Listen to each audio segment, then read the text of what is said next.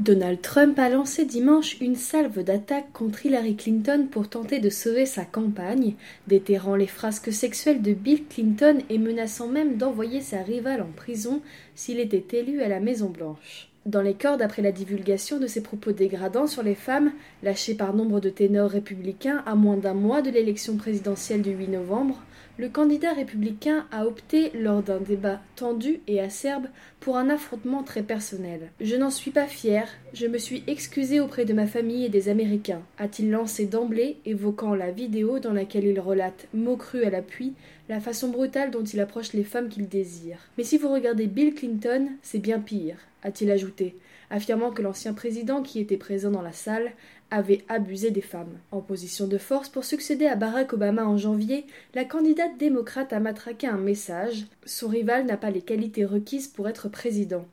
Le Donald Trump de la vidéo, c'est tout à fait lui, a-t-elle martelé. Nous l'avons vu insulter des femmes, nous l'avons vu noter les femmes sur leur apparence, les classer de un à dix, a-t-elle insisté, rappelant que le mania de l'immobilier s'en était aussi pris aux immigrés, aux Afro-Américains, aux latinos, aux handicapés. Tendu, montrant des signes d'agacement parfois menaçants dans l'attitude, Donald Trump a sorti une à une toutes ses cartouches, affaires de la messagerie privée, drame de Benghazi, gaffe d'Hillary Clinton sur les électeurs pitoyables. « Je sais que vous tentez de faire diversion », a répondu l'ancienne secrétaire d'État, dénonçant une nouvelle fois son rival pour son refus obstiné de publier sa déclaration d'impôt.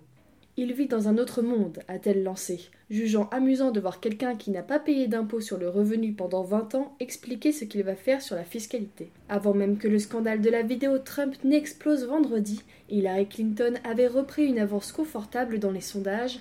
Elle a reçu l'appui du président Barack Obama, qui a pour la première fois commenté l'affaire dimanche. À bord de son avion de campagne qui l'a ramené à New York, Hillary Clinton s'est déclarée étonnée par l'avalanche de mensonges proférés par son adversaire tout au long de ce débat à la tonalité inédite dans l'histoire politique américaine.